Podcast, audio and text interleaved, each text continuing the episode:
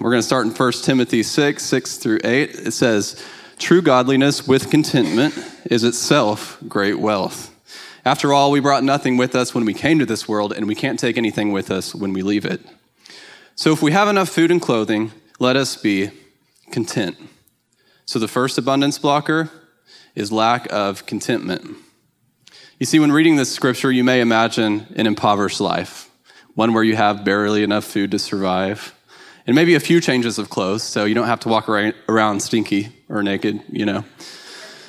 And you know, considering we've been taught that Christians are supposed to be poor, this scripture seems to confirm it, doesn't it?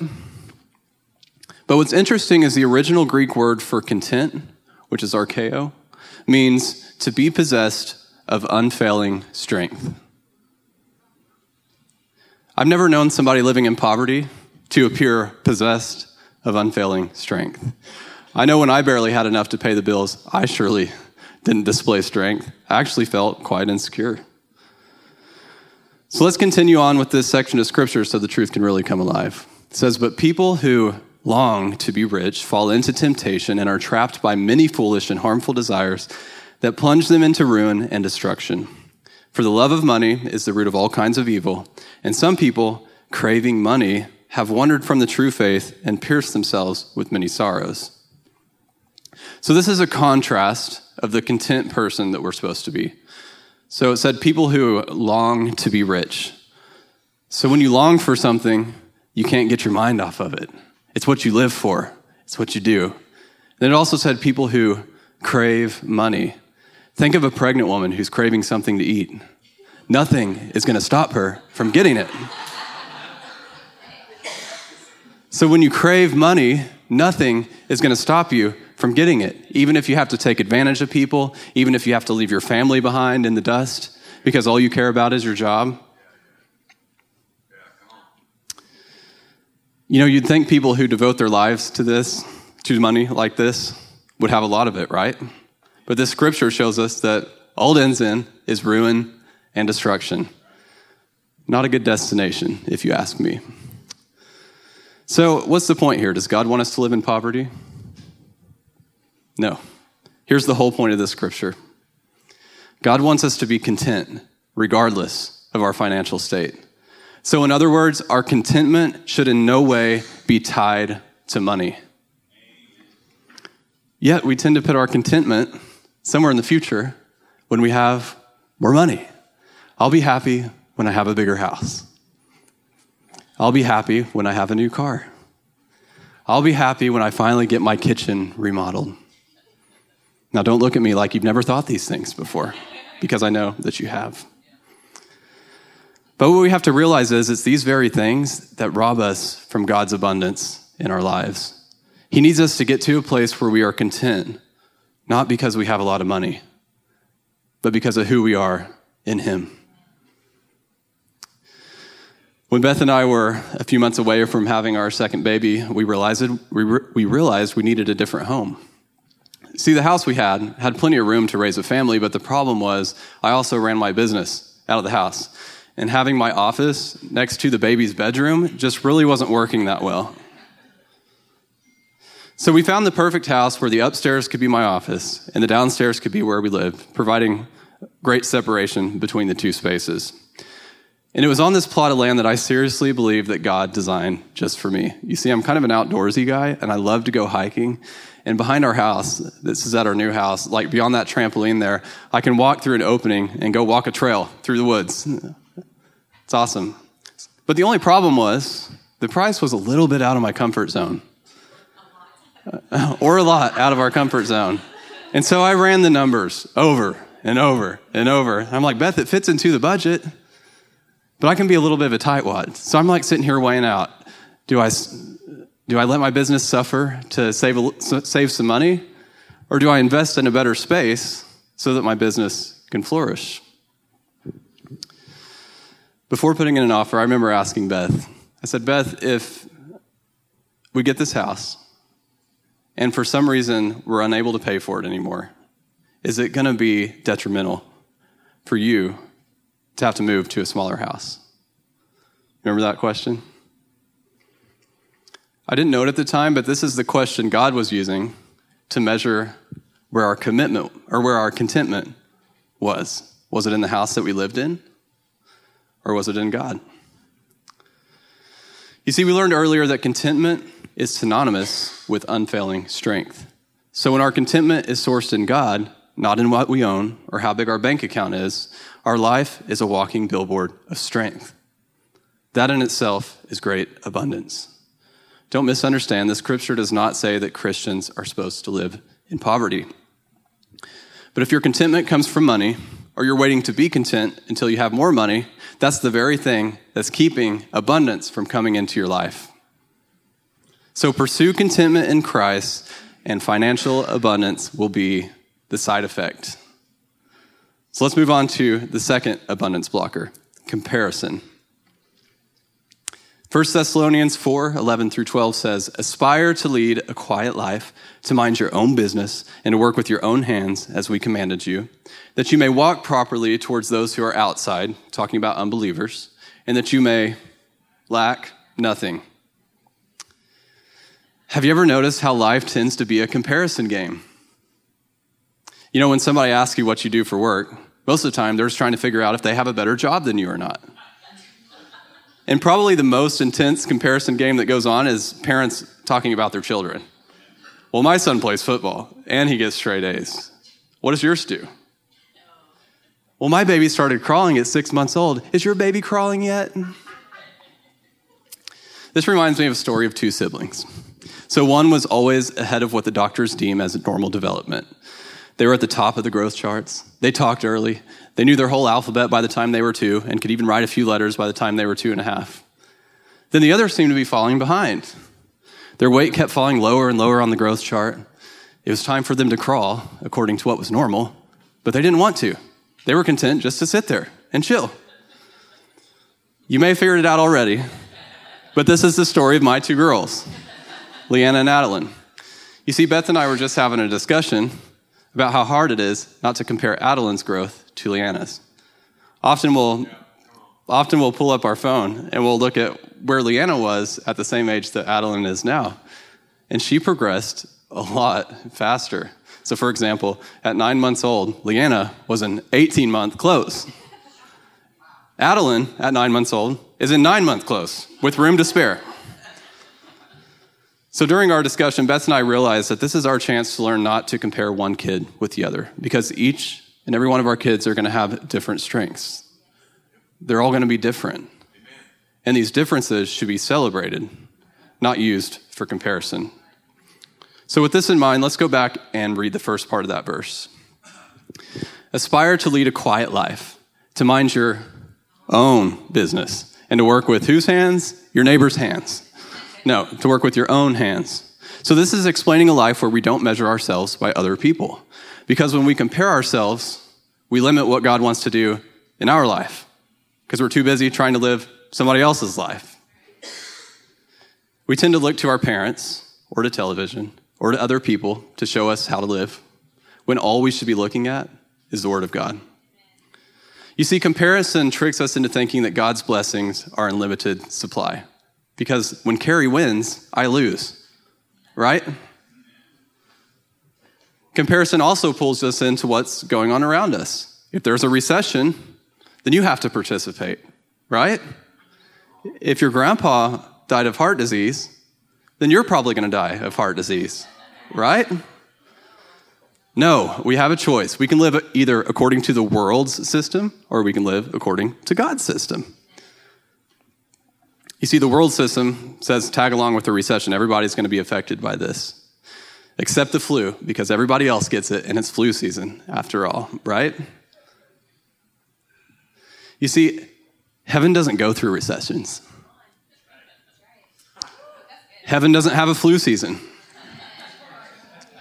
Heaven doesn't hand down disease and cancer to other people. The problem is, we believe what the news says more than we believe what God's word says. So, when there's a recession, we cut back our giving because we might need that money. But according to God's system, that's the worst thing you can do because God's system says when you sow, you reap. The world system says you need to hoard so that you can have enough. So, the best way for you to step out of the world system and into God's system when a recession hits is to give more. That's just a bonus tip for you guys. I'm not, I'm not going to spend too much time on that. We're not in a recession right now, but I can guarantee you that one's going to come up. And so now when the next one comes, you guys are going to know what to do. Okay, so remember how we just talked about the importance of contentment? That first one we talked about. Well, here's what's interesting comparison is out to steal your contentment. If you're busy comparing yourself to others, when they get a better car, you better know you're going to lose your contentment.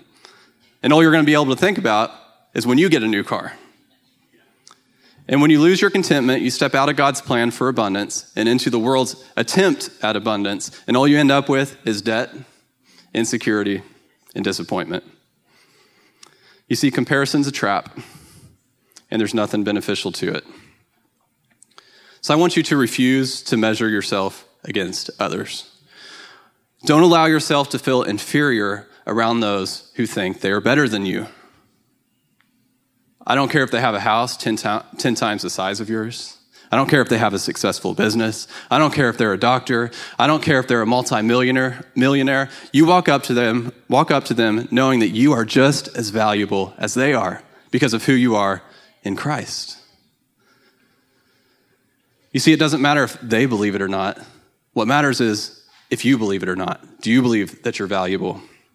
Because of what the Word of God says about you. So, on the flip side, don't even entertain the thought that you're better than somebody else. There's always going to be somebody who has less than you. There's always going to be somebody who is missing a skill that you have. But you're not better than them. And here's why we mind our own business and work with our own hands and stop the comparison game. That you may walk properly towards those who are outside. It affects your witness and that you may lack nothing. Let's move on to the third one debt. Okay, so a study by Pew Charitable Trust found that 8 out of 10 Americans have some form of debt. And 7 out of 10 believe that debt is necessary but would prefer not to have it. Yet 85% of those with debt use it to live beyond their means. Isn't that interesting? And get this although most Americans consider debt a necessity in their own lives, they view it as a negative force in the lives of others. Pretty typical of human behavior, right there, right? The bottom line is we want stuff we can't afford, and debt allows us to get it, and to get it right now. Remember our talk on contentment, regardless of your financial state? It's now becoming clear that everything we talk about today is finding its way back to contentment. You see, the biggest wealth killer today is our beloved car payment. we love our cars, and we love to take out loans on cars so that we can get the car that we want. After all, everybody has a car payment, right? The average car payment is $475 a month on a six year loan. Then, before we actually pay it off, we trade that in for a massive loss on the next new car, and the payment continues. But if we would have invested that $475 into a good growth stock mutual fund, you would have over $100,000 in 10 years. Keep it going for 20 years, and you'd have $470,000. What happens if we keep it going for 30? $1.6 million. Instead, over that 30 years, the average American would have financed about four cars, totaling about $104,000, plus an additional $50,000 to $60,000 in interest. So, in other words, you left $1.6 million on the table at the end of this 30 years because you decided to drive new cars instead of invest. As Dave Ramsey would say, I hope you like the car. now, we do have a car salesman, and I don't see him today. He's at a car sales event. So I was going to offer him a disclaimer and say, hey, Kyle, you know, I know you sell cars, and if people want to take out loans on cars, you probably shouldn't try to talk it out of them because it's their choice anyway. What this message today is for everybody in this room. When you guys want to go buy a new car, what you do is you save up money and you take your cash and you go see Kyle and you say, Kyle, I'm here to buy a car and I'm going to pay cash because I know if I take out a loan, you might tell Cade.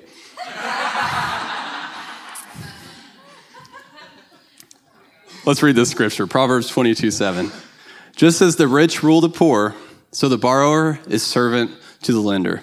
So here's the deal we go into debt to try to find contentment. And in the process, we give up our freedom. The worst thing is, what we went into debt for may have provided a few moments of the feel goods. Oh, that was fun. But then it ends. So in the end, it was a lose lose. You didn't win. So, how do you get out of debt? The first step is to stop adding more debt. So, cut up the credit cards, commit to only buying cars and cash, don't take out loans on furniture or any of that. If you don't have cash to buy it, don't buy it.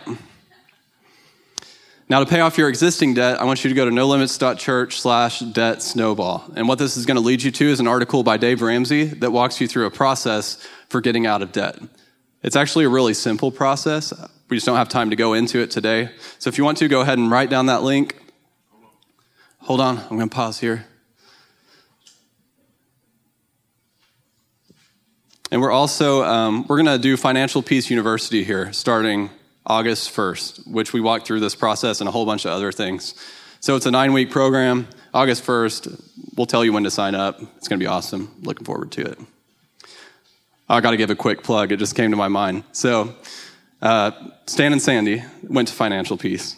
And it's because of Financial Peace that they pulled out life insurance on Stan several years ago, unknowing, you know, what was going to happen. And now Sandy is taken care of because they went to that class and took the steps that are outlined in that class. So that's just a shameless plug right there for Financial Peace University. It, it'll change your life. All right, we're going to move on. Abundance blocker number four lack of focus. Proverbs 21 5.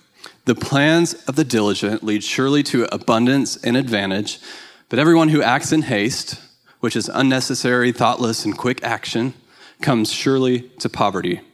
Okay, so the Hebrew word for plans here also means curious work, imagination, innovation. The Hebrew word for diligent means determination, sharp pointed, a trench that's been dug out because you keep going over the same area over and over and over.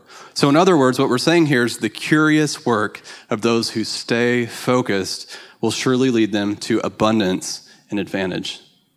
On the other hand, those who live life on a whim, buying whatever they want, jumping from job to job, are going to end up in poverty. You know, that may be a normal thing to do, but it's not God's plan for your life. You see, God wants to pour creative ideas into you.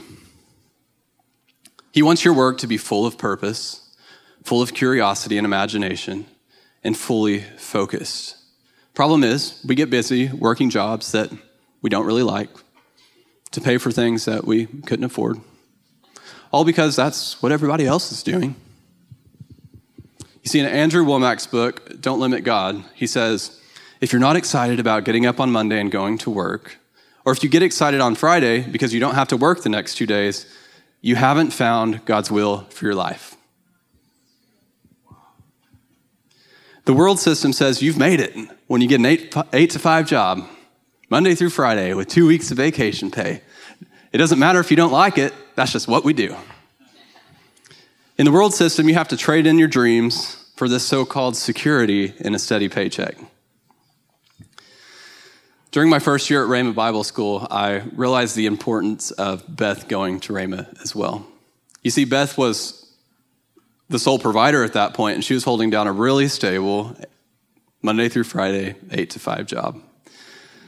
So I took her to lunch one day, and I was like, Beth, the next school year, you're going to quit your job, and you're going to go to Rhema with me.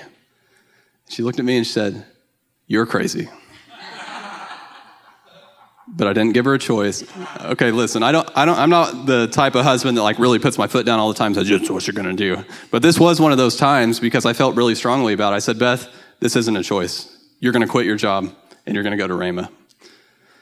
So one day, I was cleaning the church when we were like a mile down the street in that other business strip center. And I noticed that a new business was going in next door. So I was like, hey, I'll go talk to the owner and see if he's looking for any part time workers. So I went and talked to him, and I got Beth a job that day. with a schedule that would work with her school schedule and would pay more than what she was making at her current job. Pretty sweet deal, right? It's like God orchestrated the whole thing. So she quit her job, started the new job, and went to Rhema. And then one day, Beth walked into work, and her boss said, The business is closing. Go home and don't come back. Well, it turns out her boss had been embezzling money, and the IRS found out and came and shut them down. Wait, wasn't this the ideal job that God had brought to us? How could God let this happen to two Bible school students?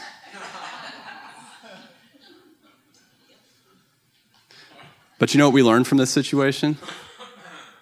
That the world system only provides a false sense of security. Yet they ask you to give up on your dreams, what you're called to do in return. Am I saying that God did this to us to teach us that lesson? Absolutely not. He knew it was going to happen, though, and He knew that we were going to grow from it. You see, the world system is really a crappy deal. It's, it's really not that good. So, how do you get out of it? You got to stop the busyness. You got to stop the unnecessary thoughtless, and quick action. And then you got to take your quieted mind before God and let Him pour in His plan for your life. Because I'd almost guarantee that most of us in this room haven't taken time to get quiet before God and listen. Because we're busy, working our eight to five job, going into more debt, paying our credit cards, maybe.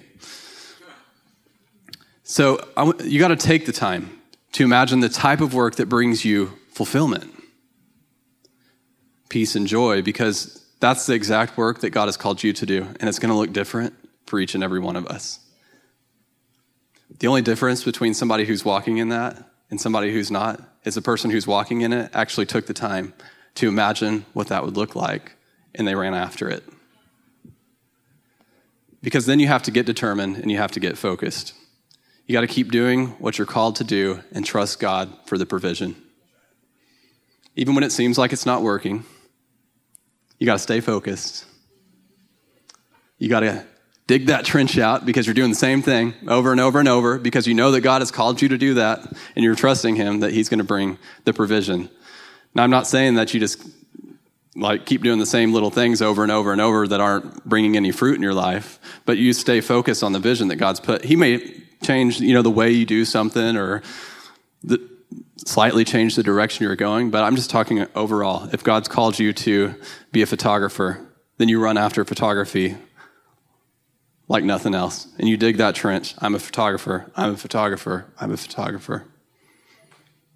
If he's called you to be a car salesman, you keep running after that and keep running after that. Dig that trench. So you remember what we just read. The curious work of those who stay focused will surely, surely lead them to abundance and advantage. There's no question there. Surely. What do you got to do? Imagine yourself doing the kind of work that God's called you to do. Keep it in your mind, keep it in your thoughts, and stay focused. Two things. You can do it. You know, it's interesting because all of this leads back to contentment. So when you're doing something you're not called to do just to earn a paycheck, you lack contentment. So you buy things you can't afford to try to find contentment, and all this leads is into debt. Then you compare yourselves to others, hoping this will at least make you feel a little better, but it doesn't, and your discontentment grows. And a lack of contentment is the very thing that keeps us from experiencing abundance. So, to bring it all together, let's reread the scripture we started with. True godliness with contentment is itself great wealth. After all, we brought nothing with us when we came to this world, and we can't take anything with us when we leave it. So if you have enough food and clothing, let us be content. So here's your next step I want you to be content regardless of your financial state. Don't let your contentment be tied to money whatsoever. It's a choice,